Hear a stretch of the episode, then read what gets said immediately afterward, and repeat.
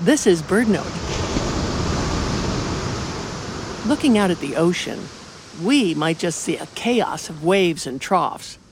But, like an expert angler, a tern can read the surface of the water to find where to catch its next fish.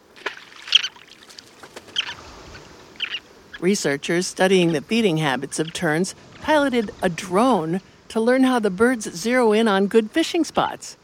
By flying the drone at an altitude of 100 meters, well above the feeding terns, the scientists got a detailed look at the birds' flight paths without disturbing them from the hunt. The flight paths showed that the terns seek out turbulent water. They tend to dive for fish where colliding currents form a vortex. The swirling water traps small fish near the surface, the perfect place for terns to snatch them up. When the terns spot new bubbly upwellings at a distance, they fly to them as the rising currents can bring other prey animals along for the ride. Using drones to observe airborne birds from a safe distance is helping reveal how they see the world. For the terns, the water's surface isn't just nice to look at, it's a map to their next meal.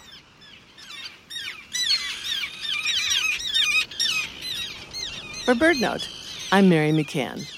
Today's show brought to you by the Bobolink Foundation.